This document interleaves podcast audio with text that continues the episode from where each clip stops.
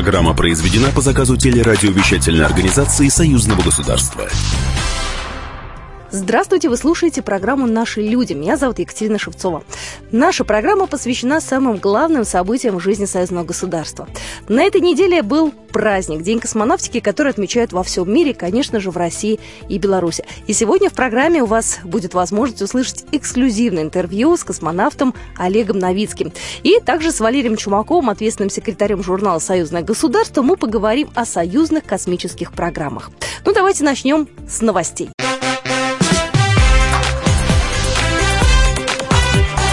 Главное за неделю. На этой неделе президент Беларуси Александр Лукашенко встретился с руководителями и журналистами крупнейших государственных средств массовой информации. Президент Беларуси отметил, что СМИ сегодня основной инструмент влияния на общество. И особенно вызывает опасения, какое влияние они могут оказывать на молодежь. И в частности обратил внимание на то, какие новости из интернета получает та самая молодежь. Пресса, телевидение, интернет – поглощают наше время и заполняют сознание. Любая информация распространяется со скоростью звука, подчеркну, любая, и позитивная, и негативная, и все это превратилось сегодня в информационную войну. И мы это видим повсеместно. Оказывается, средства массовой информации превратились в оружие. И знаете, это оружие мощнее, чем ядерное. Потому что малый заряд в виде какой-то новости мгновенно охватывает всю планету. Изменения в законе должны защитить нас с вами от недостоверной информации. Поправки пока не утвердили, их еще предстоит обсудить в парламенте вместе с представителями средств массовой информации в ближайшее время. Ну и также Александр Лукашенко призвал белорусские каналы увеличивать долю отечественного контента. Тема информационного поля в союзном государстве и также в странах ЕС поднималась на этой неделе и в Москве. Международная конференция прошла в Институте Европы Российской Академии Наук. Участники Российско-Белорусского экспертного клуба обсуждали актуальные вопросы развития интеграции. По мнению заместителя министра иностранных дел России Григория Карасина, союзное государство сегодня это наиболее широкий интеграционный формат. Информационный фон, который создается вокруг наших отношений с Западом, э, на мой взгляд, тоже можно поменять. Зависит это в основном от наших западных партнеров, безусловно, которые не продолжают э, своих попыток интриговать, э, провоцировать и так далее. На заседании много говорили о развитии Евразийского экономического союза. Директор Института Европы Российской академии наук Алексей Громыко высказал свое видение развития информационного поля стран ЕАЭС в информационном поле, продвигаться по пути создания каких-то э, единых и общих э, платформ. Сейчас э, происходит создание консорциума информационного. Его деятельность будет направлена на поддержку социально-экономической интеграции в рамках Евразийского экономического союза. На сегодняшний день к этому консорциуму присоединилось уже порядка 50 организаций, медийные структуры и научно-исследовательские. Ну, конечно же, обсудить и решить все актуальные вопросы, которые волнуют жителей стран Евразийского экономического союза, за одну встречу невозможно, отмечали эксперты, поэтому встречи экспертного клуба будут продолжаться, а мы будем о них рассказывать. Беларусь и Россия планируют подписать соглашение по обеспечению транспортной безопасности. Об этом заявили в Минске на семинаре при парламентском собрании Союз Беларуси и России. Проект соглашения уже разработан. Председатель комиссии парламентского собрания по безопасности, обороне и борьбе с преступностью Валерий Гадукевич отметил важные вещи. В этом плане нужно э, ориентироваться на более развитые страны, которые в этом плане имеют э, прогресс. Мы, конечно, не э, занимаем не самое лучшее место в транспортной безопасности, что касается человеческих жизней.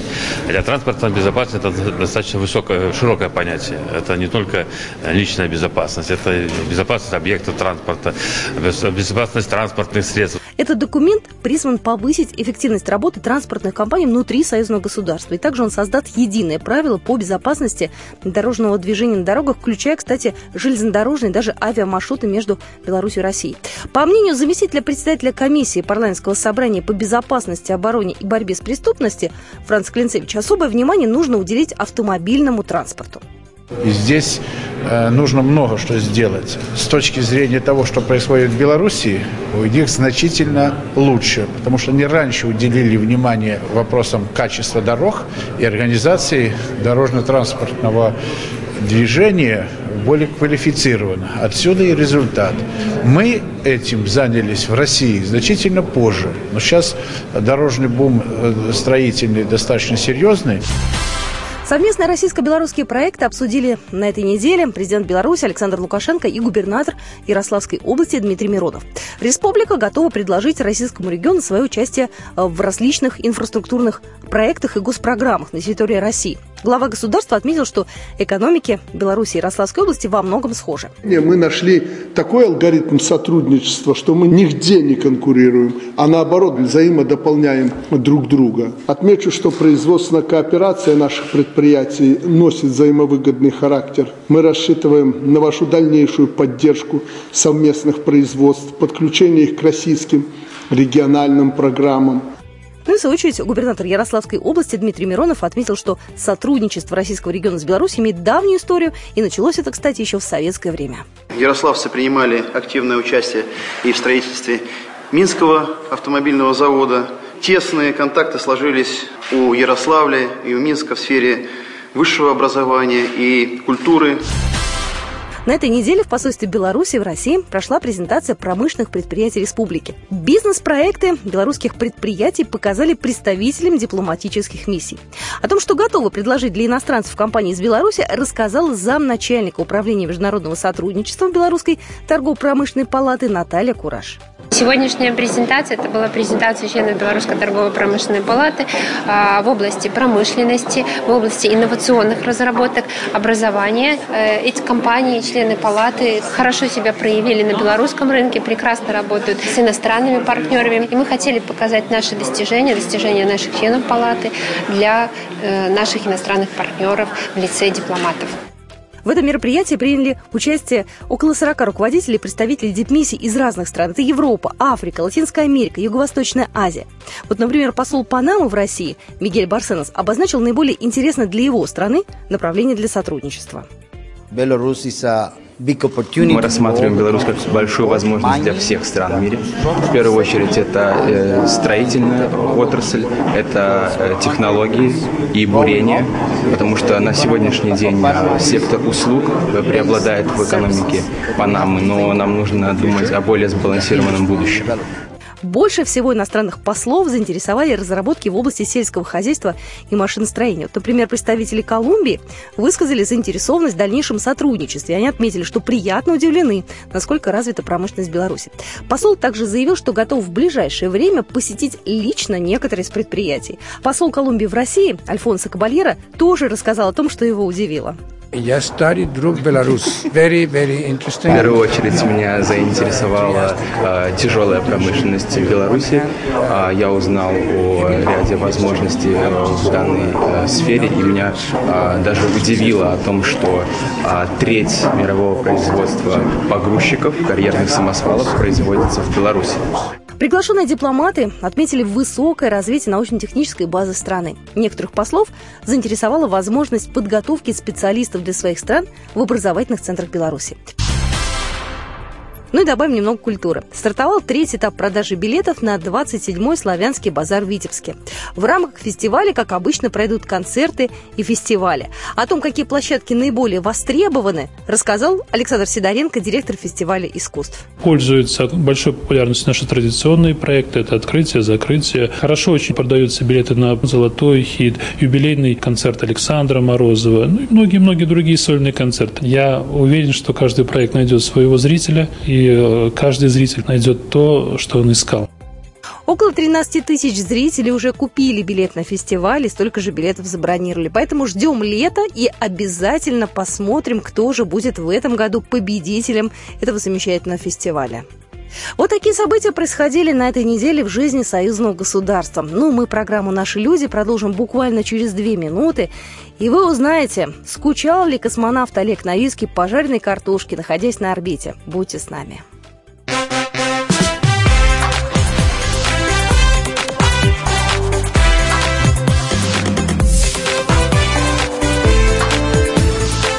Наши люди.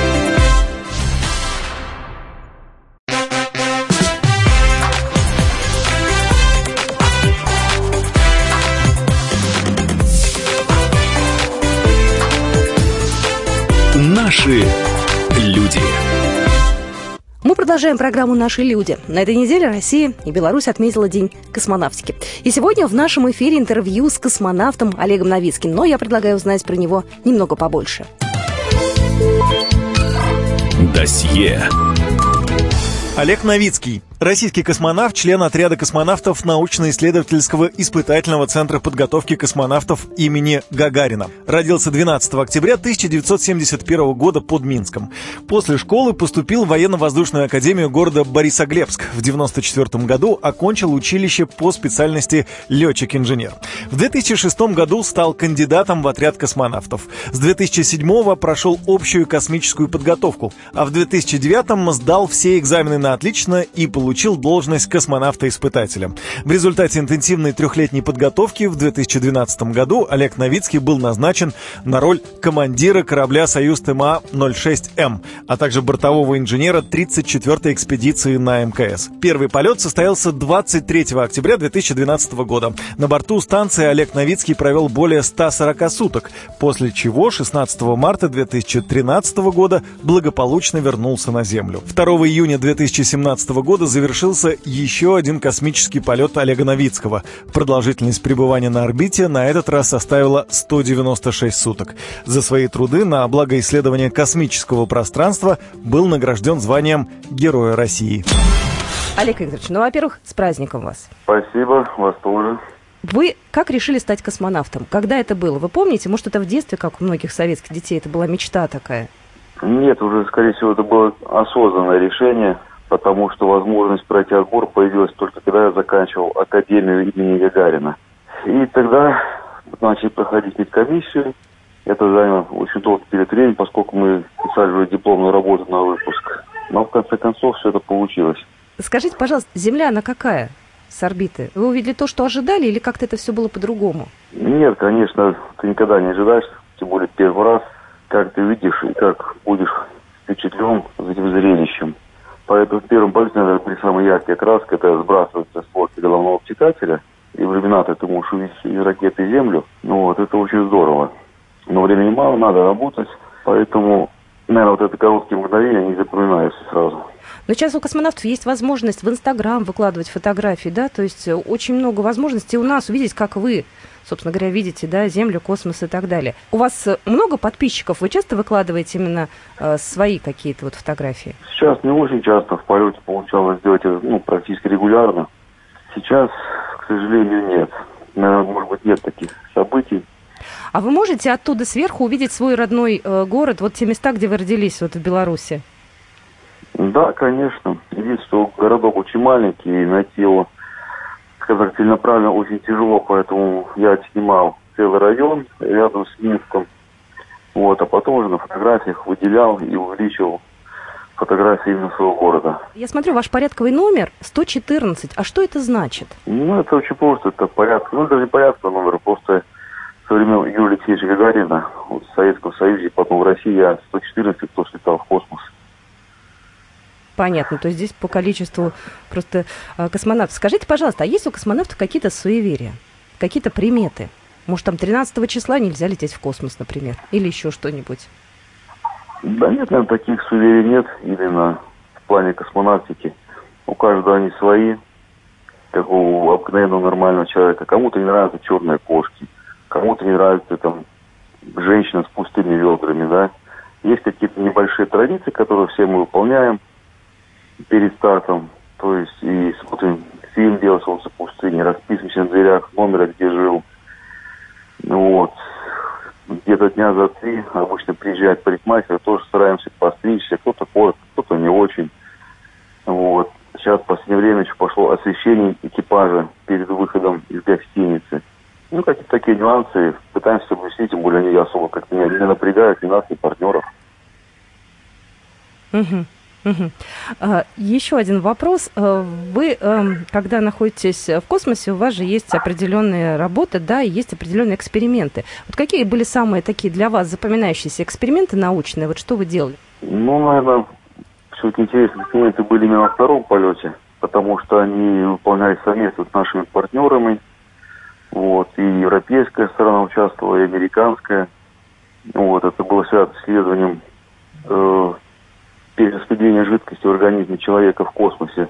То есть снимались какие-то фоновые данные до полета, потом проходилось обследование в процессе выполнения полета на орбите.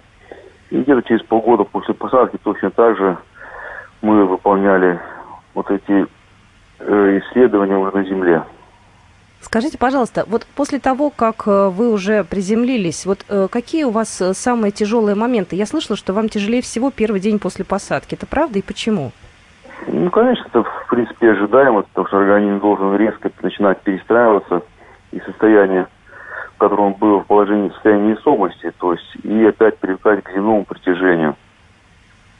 Опять же, вены, допустим, на ногах они слабеют за время длительного полета – поэтому происходит резкий отток крови в нижней конечности, соответственно, со стороны головного мозга, верхней части ну, туловища, поэтому надо все это контролировать.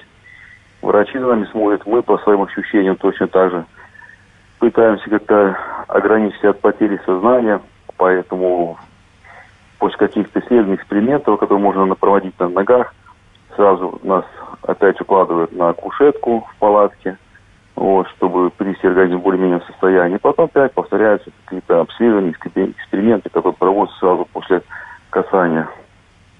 Угу. А сколько должно времени между полетами пройти? Вот э, э, такое максимальное время, чтобы космонавт э, смог восстановиться, отдохнуть и уже готов быть к следующему полету?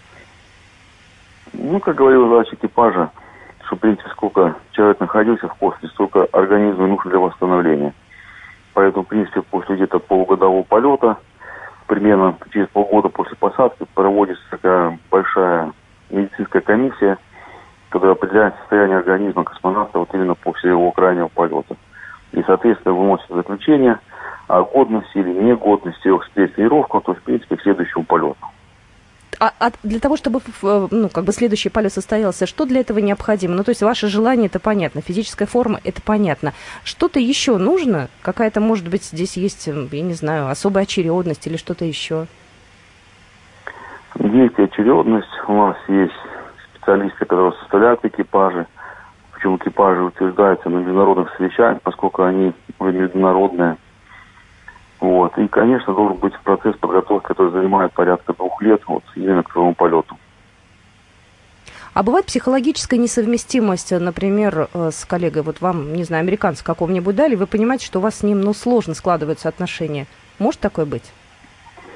Ну, скажем так, вряд ли это может быть, поскольку очень жесткий отбор, точно так же в психологическом плане, что у нас, что у партнеров – еще один вопрос. Вы же белорус, да, по национальности. Вы по каким-то своим любимым блюдам скучаете в космосе? Пожаренной картошки, может быть, что-то еще? Конечно, скучаем. И по жареной картошке, и по жареному мясу. Ну, наверное, больше всего скучаешь потому, что ты не можешь приготовить или попробовать на орбите. То есть ко всему такому, ну, даже, наверное, больше жареного получается, поскольку у нас вся пища приготовлена, мы ее просто или разогреваем, или разбавляем водой, там, холодной или горячей. Вот, а хочется, наверное, мясо жареного, там, вот, картошки именно, что-то еще такого похожего.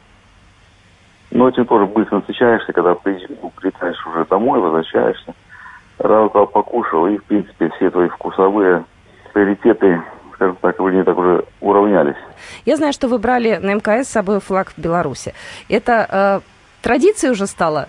Нет, это не традиция, просто, скажем так, мне приятно было, что, вот, допустим, флаг моей родины, где я родился, находится рядом со мной. Причем первый раз, раз я брал это самостоятельно, а второй раз он уже был мне вручен, но опять же, наверное, не по просьбе, а по согласованию со мной уже в посольстве. И это было, наверное, еще более значимо, потому что, скажем так, уже официальная передача такого государственного атрибута. Вот. И, принципе, вот два полета летал, с белорусским флагом. Это здорово. Ну, Олег Викторович, могли бы вы поздравить э, слушателей «Комсомольской правды», э, тех, кто слушает наш российско-белорусский проект, с праздником, пожелать нам хороших, я думаю, каких-то вещей. Для нас это будет, я думаю, важно и приятно в праздник.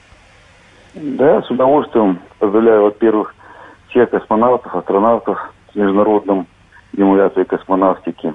Желаю ветеранам крепкого здоровья, всем, кто находится в активном статусе, естественно, регулярных полетов не только на околоземную орбиту, а еще дальше. Те, кто мечтает стать космонавтом, чтобы их мечта, конечно, исполнилась. А вообще всего нам здоровья, любви и процветания.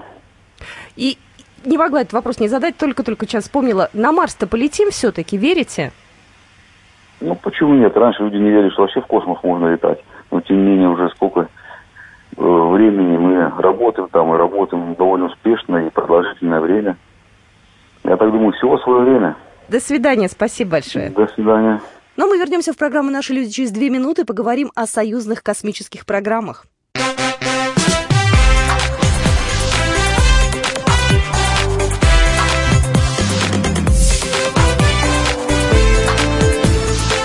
Наши люди.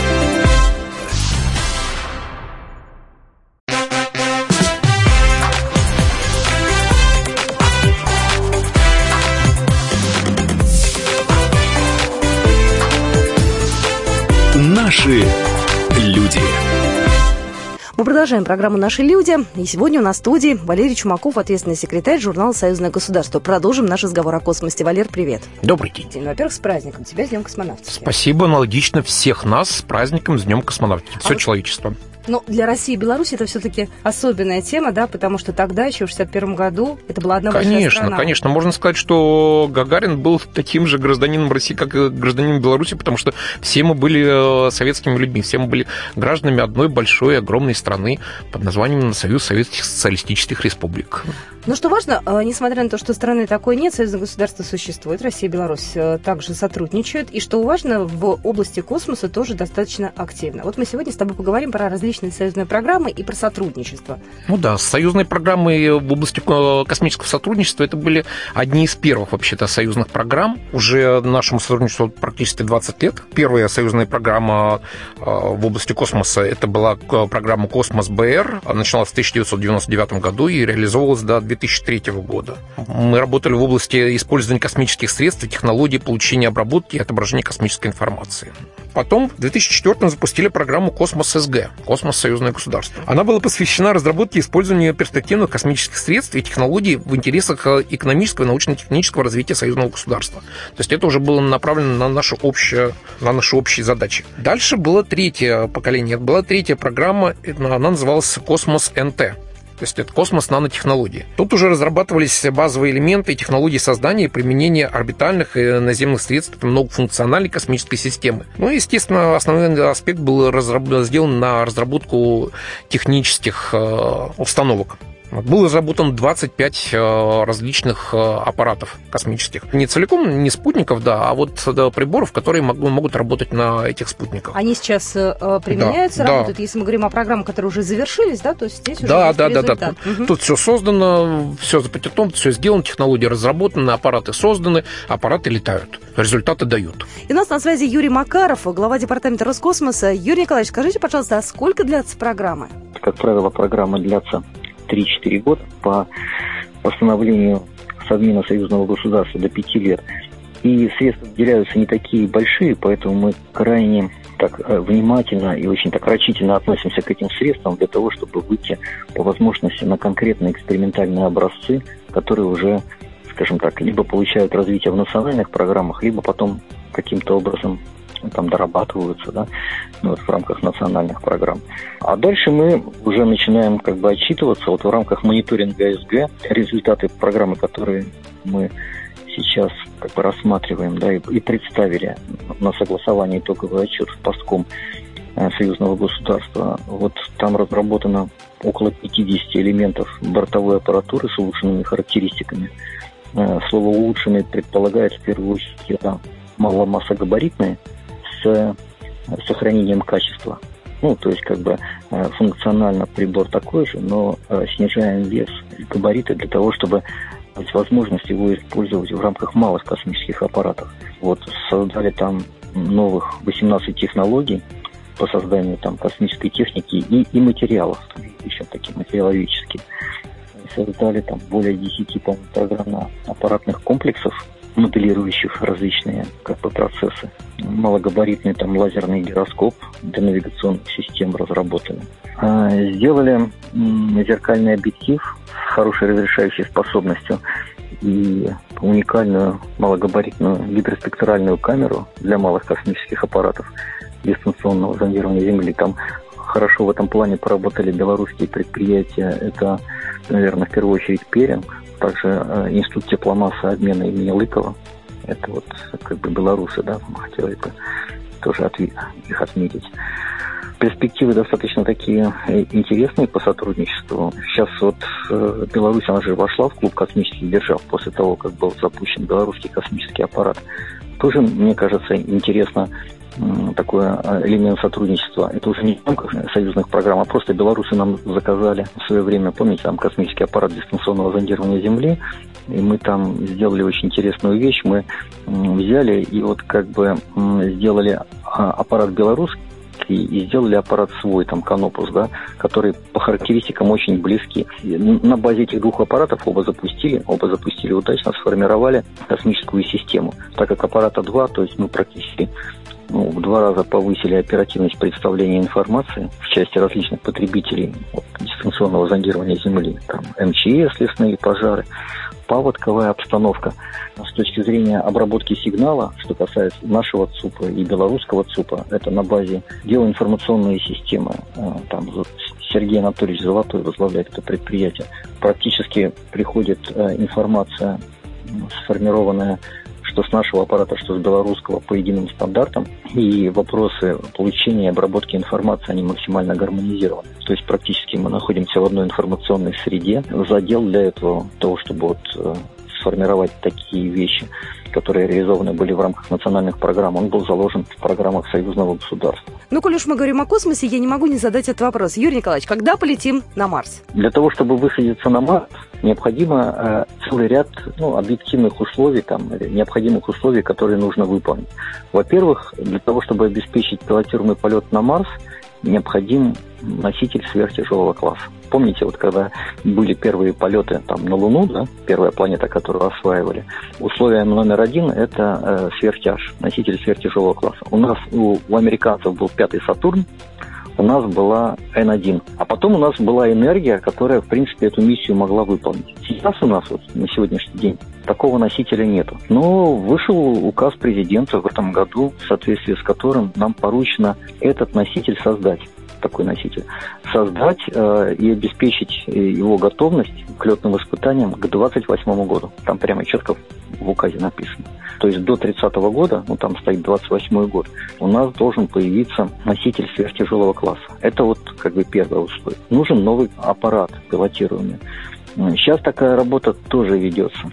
Она в прессе получила название «Федерация». Перспективный пилотируемый транспортный корабль ППТК. Вот Федерация. Работа ведется, и готовность этой работы для того, чтобы приготовить его к летным испытаниям. Создание космической техники имеет достаточно такой большой цикл, да, и для того, чтобы ввести в эксплуатацию, нужно провести такой достаточно непростой цикл вот летных испытаний.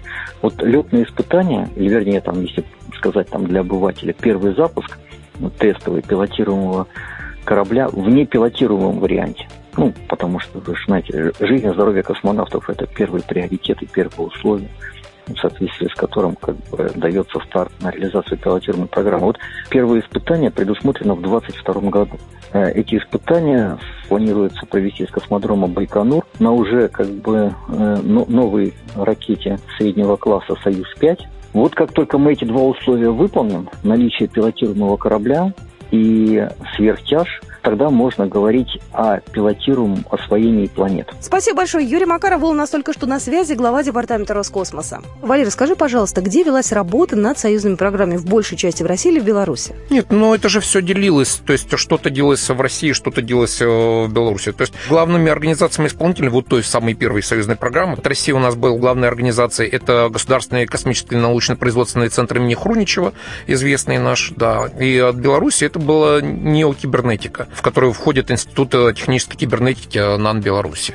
Эти разработки, они э, планируются исключительно для, э, вернее, тогда планировались для использования исключительно на э, российско-белорусском таком фронте, или все-таки это для того, чтобы э, импортировать это за пределы? И то, и другое. Там было сложнее, потому что в то время еще был не определен статус авторских прав того, что рождалось в результате исполнения таких вот э, союзных программ. Авторских прав на изобретение? Да, изобретение, технологии.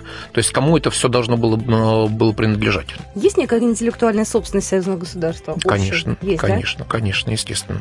Все эти вещи оформляются патентами. Э, смотри, сейчас, как я понимаю, партнеры э, со стороны России и Беларуси это Национальная академия наук и госкорпорация Роскосмос. Да. Вот, немножко поменялись тут в этом плане. Ну да, потому что, потому что у нас... Нет, это не совсем поменялись. В общем-то, Центр Хурничева, он относится к Роскосмосу. Поэтому... Круглый просто, так скажем. Да, Роскосмос – это как бы центральная организация, да, а центральным исполнителем вот часто исполня... является НПО «Энергия», либо Центр Хруничева. То есть все равно, все равно, в конце концов, да, заказчиком выступает Роскосмос, а исполнителем выступает, в конце концов, там НПО «Технология», Центр Хруничева, НПО «Энергия» и так далее и тому подобное. Валер, ну я поняла, над чем сейчас работают? Ну вот если говорить про сейчас, то сейчас подготовлена концепция программы интеграции СГ. То есть это как бы продолжение вот этих вот программ мониторинг СГ, Космос СГ и так далее и тому подобное. Но это уже программа, посвященная созданию единых стандартов, созданию, то есть разработке как бы единого языка, на котором э, говорят вот эти вот э, космические аппараты, единого языка обработки информации, потому что до этого у нас как бы разрабатывались железки, разрабатывались какие-то программы, но не было какого-то единого стандарта. То есть у каждой страны, у Беларуси есть свой стандарт, э, у России есть свой стандарт, а вот объединяющего какого-то начала не было. Вот сейчас как раз вот эта вот программа интеграции СГ будет этому посвящена, созданию единого стандарта в области освоения космического пространства. Концепция разработана. Угу. Знаете, конкуренция уже вот, вот то, что раньше называлось космическая гонка, сейчас этого уже практически нет. Потому что каждый, у каждой страны есть свои компетенции э, в космической области, как бы они не пересекаются обычно, то есть э, каждый делает что-то, может делать что-то хорошее и полезное. Ну, например, та же Беларусь прекрасно делает оптические аппараты, у них есть э, прекрасное объединение Пелинг, оно занимается, естественно, приборами двойного назначения, ну вот, в частности, делает космические аппараты широкоугольные, которые как раз рассматривают поверхность Земли, угу. которые используются и на российских космических этих аппаратов и поставляются и продаются за рубеж. Ты регулярно бываешь и на конференциях различных, и у тебя бывают научные какие-то встречи. Скажи, пожалуйста, вообще как отзываются э, коллеги из других стран вот о нашем сотрудничестве? Что говорят, что это сильный такой симбиоз? Да, восхищаются и уважают. Потому что на самом деле ведь связи белорусских, российских ученых, ну, нельзя сказать, что даже что они возникли давно. Они всегда существовали. То есть э, белорусская наука всегда была неразрывно связана с российской наукой. Когда в начале 90-х годов э, развивался СССР, это же было, это для науки была страшная вещь, потому что вся наука была завязана на институты, и институты находились в различных республиках. Но с Беларусью как раз практически связь не была опорна, потому что сразу, как только вот это все разорвалось, сразу первыми, первая связь была это между Российской Академией Наук и Национальной Академией Наук э, Беларуси. То есть вот буквально распались государства, и уже буквально там через несколько месяцев, я не помню через сколько, через два или через три, был подписан договор о сотрудничестве сотрудничестве между Российской Академией Наук и Национальной Академией Наук Беларуси. То есть это вот две такие сестры, которые даже расстаться не успели. Ну и дай бог, чтобы никогда не расставались. Валерий Чумаков был только что у нас в эфире, ответственный секретарь журнала «Союзное государство». Спасибо тебе большое. Спасибо вам.